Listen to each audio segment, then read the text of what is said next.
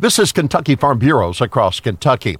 Laurel County's Todd Brock has been elected to serve on the KFB board.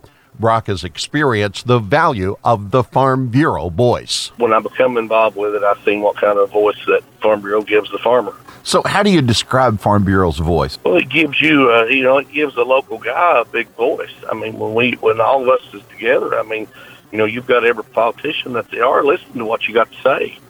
You know, they might not listen to one guy, but now they'll listen to Farm Bureau. Brock says the beef industry is saddled with price discovery issues. So it's an issue right there that's that's going to be on the forefront this year, maybe next year too, maybe the next five years. But at the end of the day, the farmer will win.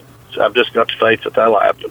You know, it's going to be tougher for the small farmer like myself and things, but at the end of the day, or the end of the week, or the end of the month, or the end of the year, we'll prevail. Brock sees farmers working together to resolve critical issues.